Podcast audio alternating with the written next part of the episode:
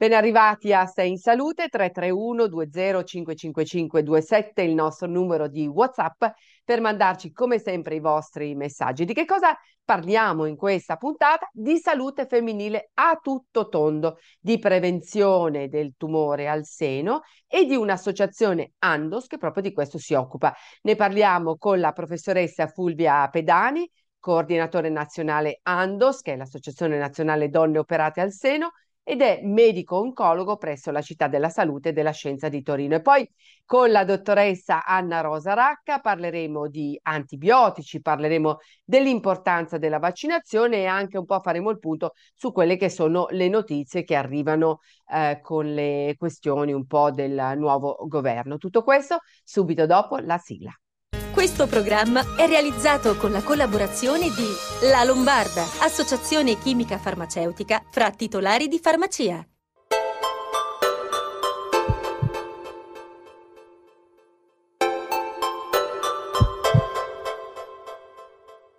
E ancora una puntata tutto al femminile, eccoci qui per il nostro nuovo appuntamento. Si è parlato tanto di salute, mai come questi ultimi due anni. Com'è quella delle donne? Che cosa è successo durante la pandemia per quanto riguarda gli screening non effettuati e la paura che ci ha fatto rallentare l'attenzione nei confronti del bene più prezioso che abbiamo? Ne parliamo con la professoressa eh, Fulvia Pedani, che è medico-oncologo presso la Città della Salute e della Scienza di Torino e, come ho detto prima, coordinatore nazionale dell'Associazione Donne Operate al Seno. Ben arrivata, professoressa. Allora, iniziamo subito dicendo com'è la situazione. Grazie, grazie dottoressa, grazie a lei per l'invito. Mi fa molto piacere poter condividere con voi argomenti così importanti come quelli che stiamo vivendo in, in questo momento dove chiaramente con eh, la pandemia che abbiamo avuto alle spalle c'è stato un grosso ritardo nella esecuzione dei programmi di screening con circa un milione e mezzo di esami non fatti e un'attesa più o meno di un ritardo diagnostico su 2000 casi come minimo. Quindi c'è molto da fare, gli screening vanno potenziati, ho fatto una buona campagna di promozione anche sulle donne, in quanto si sta verificando adesso che siamo ripartiti con lo screening una riduzione comunque delle adesioni con una prevalenza rispetto all'adesione allo screening degli screening ehm, personali che vengono svolti nelle strutture pubbliche. Purtroppo lo screening, per quanto ci siano strutture estremamente qualificate, lo screening ha una diversa modalità rispetto a quello delle, delle strutture pubbliche, è dato dalla doppia lettura, quindi due, medi, due radiologi specializzati in senologia che hanno alle spalle almeno 5.000 eh, mammografie anno, prevalutano tutte e due in doppio cieco, quindi valutano indipendentemente la radiografia fatta la mammografia fatta e poi danno una valutazione. In caso di discordanza c'è poi una rivalutazione collegiale e si accede agli esami di approfondimento di secondo livello. Le donne, pur vivendo più a lungo degli uomini, passano meno anni in buona salute, soprattutto nella terza età, malgrado gli sforzi fatti per migliorare l'approccio alle cure e ridurre l'incidenza di fattori di rischio. La domanda è come vede lei la situazione attuale della medicina di genere, quella femminile per potenziare l'accesso alle cure, alla prevenzione e all'educazione sanitaria. In breve, si sta facendo abbastanza? Allora, riguardo alla medicina di genere se ne parla molto, però poi in definitiva ehm, provvedimenti specifici, a parte alcune iniziative singole, non è che, che ci siano, ci sia proprio un, un, PDTA, un percorso definito non soltanto a livello nazionale ma anche a livello regionale, quindi è un discorso da portare avanti. Certamente le donne oggi vivono molto più a lungo, vivono più a lungo degli uomini, eh, c'è tutta un'esposizione maggiore a fattori di rischi, quali possono essere l'ipercolesterolemia, ehm, per il discorso che purtroppo si mangia troppo, si mangia male, si è perso un pochino il senso di un'alimentazione regolare, ehm, a, a filiera corta, un'alimentazione che non è fatta di precotti, ma un'alimentazione che è fatta di sostanze eh, semplici e naturali. Dall'altra parte abbiamo l'aumento del fumo nelle donne più, mm, oggi eh, fumano di più le donne degli uomini e c'è un incremento significativo nel sesso femminile del tumore del polmone, mentre c'è una riduzione significativa del tumore del polmone nel maschio.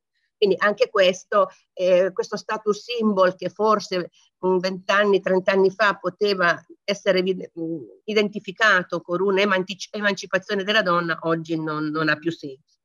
Altre problematiche eh, possono essere collegate alla cattiva abitudine che già nelle fasce d'età giovani oggi si ha mh, al, al, all'abuso di alcol. Tutti questi aperitivi, tutte queste ehm, ehm, abuso proprio dell'alcol al di fuori del pasto, mentre un bicchiere di vino rosso chiaramente concesso in, nell'alimentazione mangiando, però aperitivo, superalcolico, quant'altro, al di fuori soprattutto di un pasto, eh, non è una buona, una buona, educazione e sono in aumento alcune forme di tumore come possono essere tumori, eh, gli epatocarcinomi che possono essere correlati con questi quadri. Giovani anche molto giovani, eh, 18 eh, anni, sono già diciamo adulti, abbiamo ragazzini di 14-15 anni che eh, si ehm, espongono a un abuso d'alcol. Un altro aspetto significativo è eh, la mh, non eh, controllo di quelli che sono eh, i rapporti sessuali. E oggi c'è un incremento significativo di alcune forme tipo eh, il rinofaringiomio o comunque eh, le mm, patologie della cervice, cervice correlate con l'HPV, proprio perché c'è anche lì una cattiva educazione e un buon, non un buon controllo.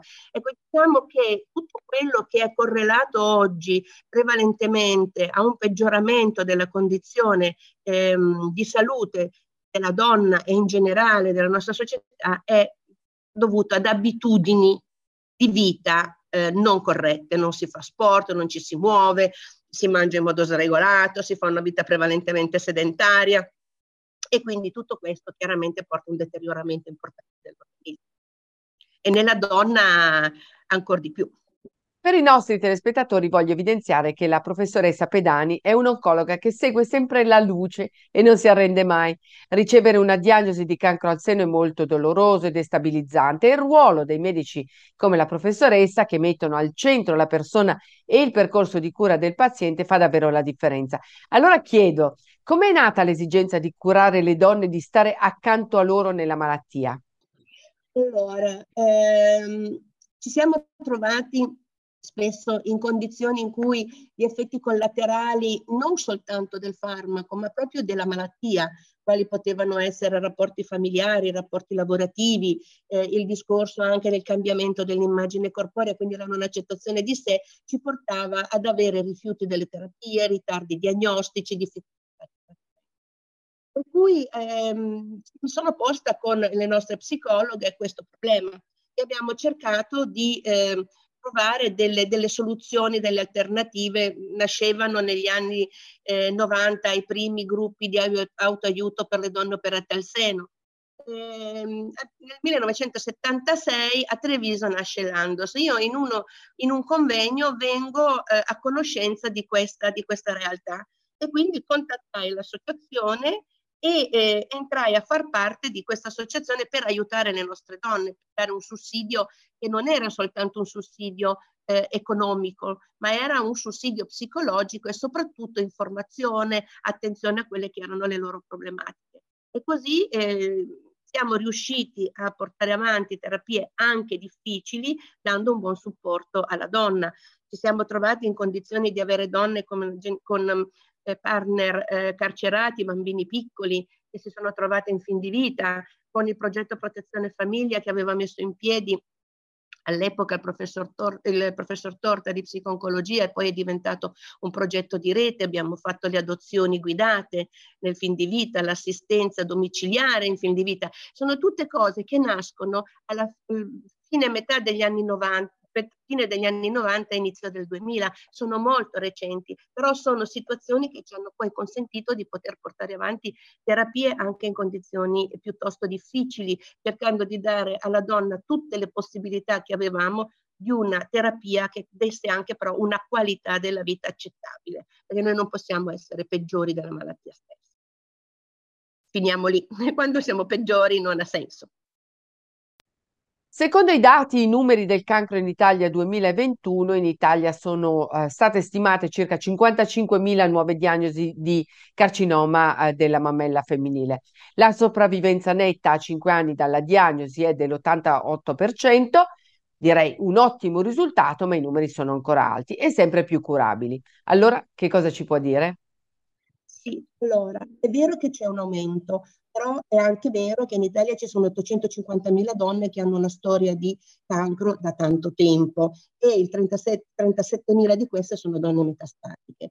Oggi la sopravvivenza a 10 anni è stimata intorno all'80% e a 20-70% la sopravvivenza è molto elevata. È vero che c'è un aumento, ma sono 4-5 anni che la mortalità è fissa a 12.000 casi all'anno. Se noi mettiamo insieme tutte le nuove diagnosi e le vecchie, effettivamente la percentuale di mortalità del cancro è molto bassa. A me piace sempre mm, far vedere quando vado in giro una diapositiva di 7-8 anni fa eh, di un americano molto divertente dove aveva fatto delle, eh, degli abiti di donna per la donna e c'era un abito terribile per le malattie cardiovascolari, poi c'era quello per gli incidenti, poi c'era scendendo e poi c'era un abitino semplice semplice, piccolo piccolo che poi ricordava il tumore della mammella.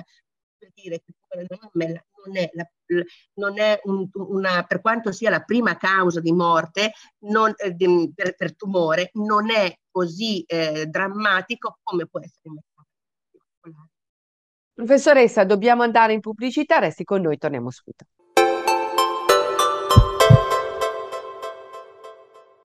Pianifica con noi la tua campagna social, tutto compreso a partire da 890 euro al mese. Per informazioni scrivi a info-bobbiese.com o telefona allo 02 87 16 56 21.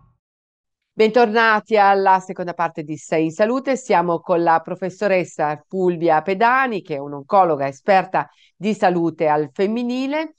Eh, professoressa, che cosa prevale nella donna al momento della diagnosi? La preoccupazione ai fini della sopravvivenza e delle aspettative di vita o la preoccupazione ai fini della propria immagine corporea? Allora, alla diagnosi la prima reazione è la rabbia. Perché mi è successo questo? Perché è successo a me? E poi subito dietro la paura, la disperazione, l'abbandono, la voglia di non fare nulla. Poi si, insomma, step by step si ragiona, si porta la donna ad avere un atteggiamento più positivo, si passa a una fase in cui eh, c'è una eh, titubanza eh, un'indecisione fino ad avere poi proprio la rassegnazione e quando si arriva alla decisione di proseguire il trattamento solitamente poi si porta a termine anche con, con fatica. Il problema è poi quando c'è la diagnosi della ricaduta. Lì sì che veramente non viene accettato perché una donna che è uscita uh, una malattia di questo genere, che praticamente non ha più segni di malattia, fa degli esami, è libera, ritrovarsi a distanza di tempo con una ricaduta di malattia sicuramente è, è, drammatico.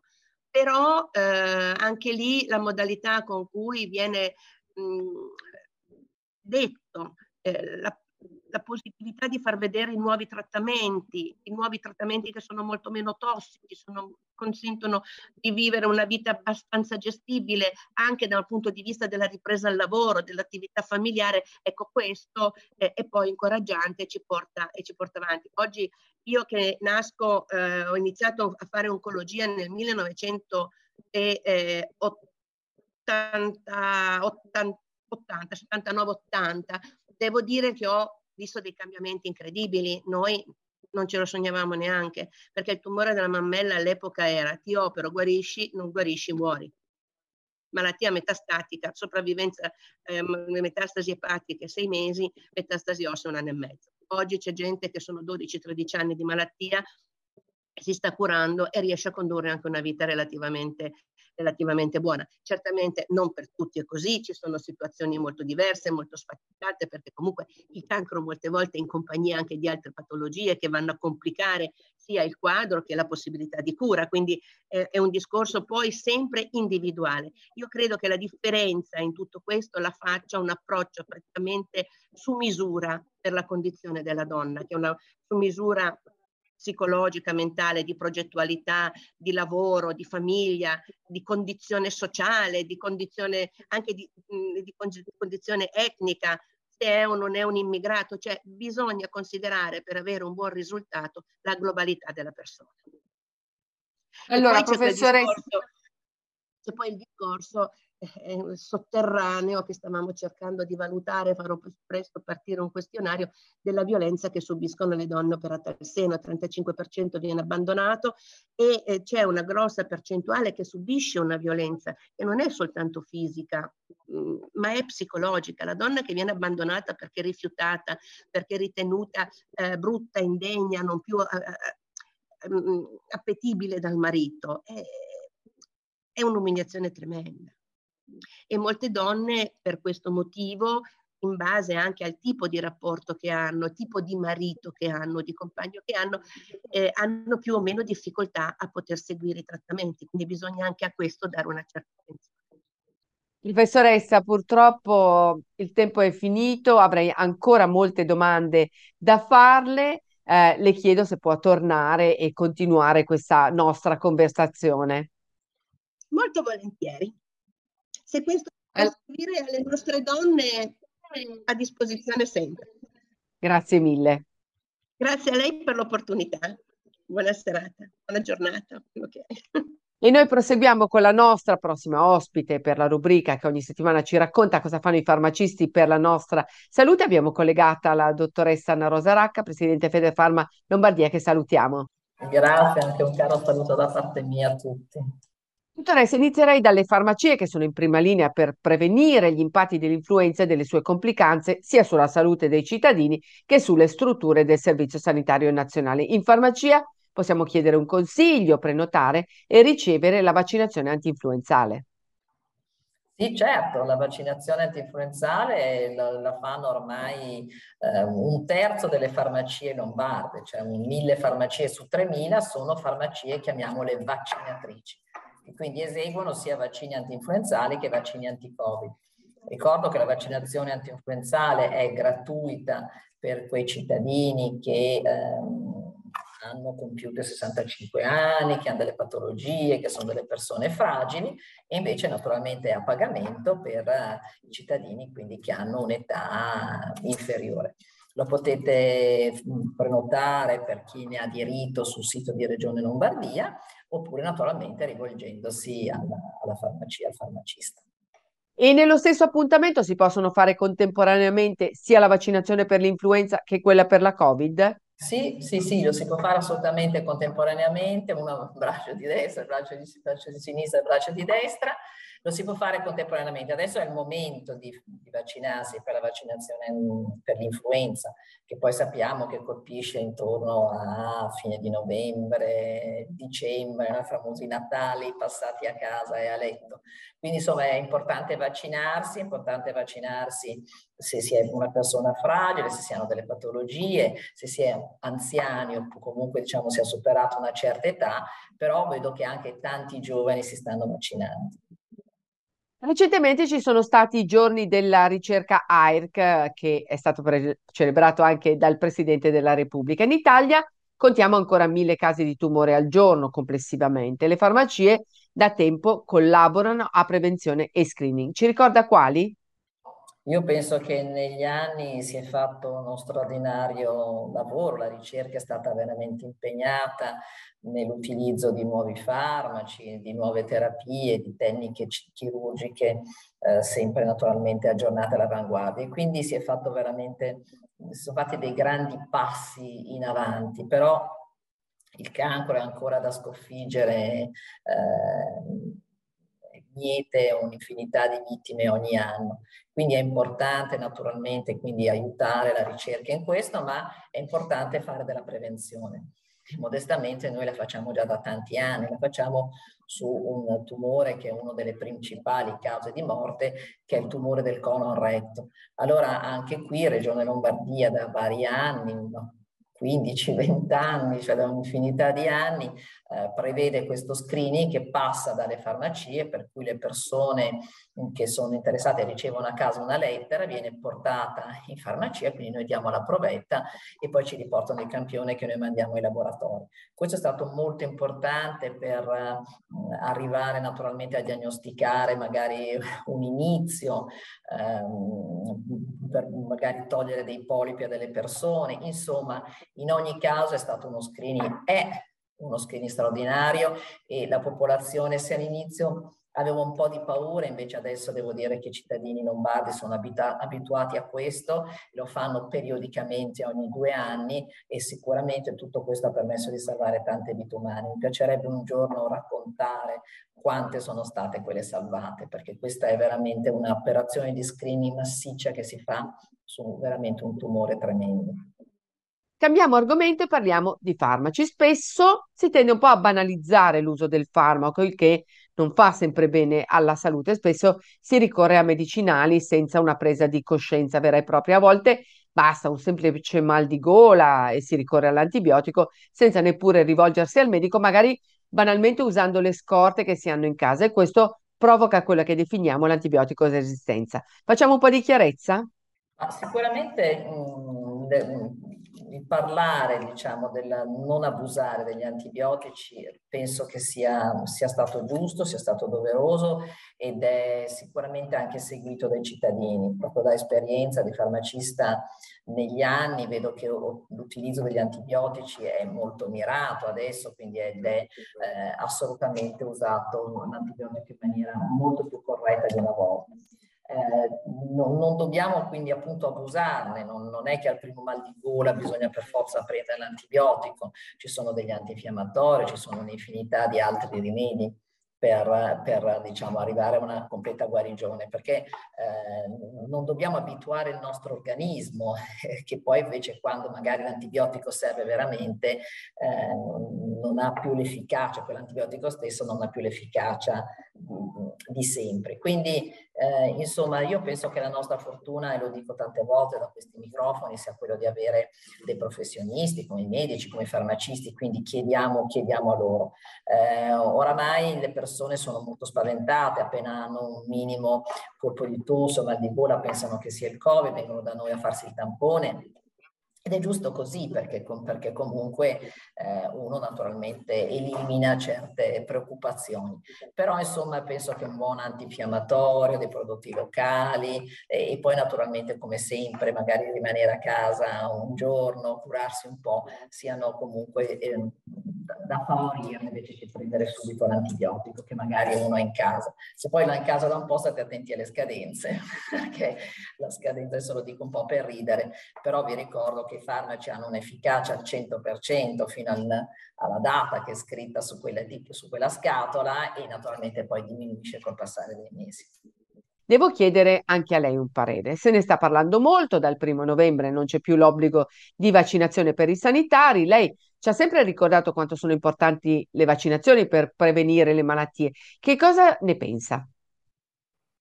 Pare che questa scelta del governo abbia anticipato un, un, percorso, perché mi pare che tutto questo doveva andare in, in, funzione ai primi dell'anno e quindi è stato un anticipo di questo. Io eh, ritengo che mh, i vaccini siano stati importanti per uh, salvare no, nostra, le nostre vite, sono stati troppo, troppo importanti e quindi, quindi quello che noi continuiamo a consigliare è comunque di seguire la strada della vaccinazione. Siamo arrivati adesso a fare anche le quinte dose nei soggetti più fragili e, e sicuramente quel, quello che è stato quel tremendo spauracchio di questa pandemia è stato in gran parte sconfitto proprio perché ci siamo vaccinati. Dottoressa, ho visto un dato che riguarda il controllo della pressione alta e pare dai dati che sia peggiorato in pandemie. Gli studi continuano a mostrare tanti effetti negativi indiretti che la pandemia Covid ha avuto sulla salute delle persone, in particolare quelle con ipertensione che hanno visto un aumento dei livelli di pressione sanguigna, mentre il numero di volte in cui l'hanno misurata è molto diminuito. La misurazione della pressione è una cosa che facciamo tante volte al giorno, più quotidianamente a, alle persone anziane non che hanno dei rialzi o magari anche perché l'hanno bassa e che quindi vengono a confrontare magari il loro apparecchio di casa oppure diciamo il medico stesso perché nel cambio di una terapia consiglia di venire ogni giorno in farmacia per vedere se questo farmaco sta funzionando e in che maniera sta funzionando. Certamente diciamo la, la pandemia ci ha lasciato più a casa, le persone hanno fatto meno sport, si sono mosse bene, magari meno, magari invece hanno mangiato di più e quindi tutti questi sono dei fenomeni che alla pressione sanguigna non fanno tanto bene e quindi concordo col dire che, che sicuramente c'è stato un aumento di problematiche in questo settore. Ecco, la, non, abbiamo, non abbiate paura di venire in farmacia, la prova della pressione è è una veramente delle, delle, nostre attività, dei servizi che noi facciamo quotidianamente, ma è troppo importante perché io vedo che molto spesso le persone fanno molto da sé cioè magari provano a casa con degli apparecchi che hanno le pile scariche, che sono vecchi, che mettono male il bracciale e poi decidono che comunque devono prenderne due invece che mezzo. Ecco, non è da fare così. Eh, poi diciamo d'estate magari si suda un po' di più, forse la terapia viene dal medico un po' cambiata, d'inverno quindi magari viene aumentato il dosaggio, però facciamolo sempre controllandolo in maniera mm, costante, bene, mi raccomando, bene, non sottovalutando. Noi ci siamo, quindi andate in farmacia che, che comunque diciamo sicuramente abbiamo un controllo molto più preciso. Grazie dottoressa per le sue risposte sempre molto precise ed efficaci che ci fanno sentire meno soli anche quando abbiamo problemi di salute e ci serve un consiglio appunto come i suoi. Ci vediamo settimana prossima, grazie. Alla prossima settimana, arrivederci a tutti. E noi ci fermiamo qui, grazie per averci seguito e vi diamo appuntamento a settimana prossima e poi se volete potete rivedere tutte le nostre puntate sulla pagina di Sei in Salute di Facebook e su YouTube e la potete anche ascoltare su Spotify, sempre sulla nostra pagina di Sei in Salute. A settimana prossima. Questo programma è stato realizzato con la collaborazione di La Lombarda, associazione chimica farmaceutica fra titolari di farmacia.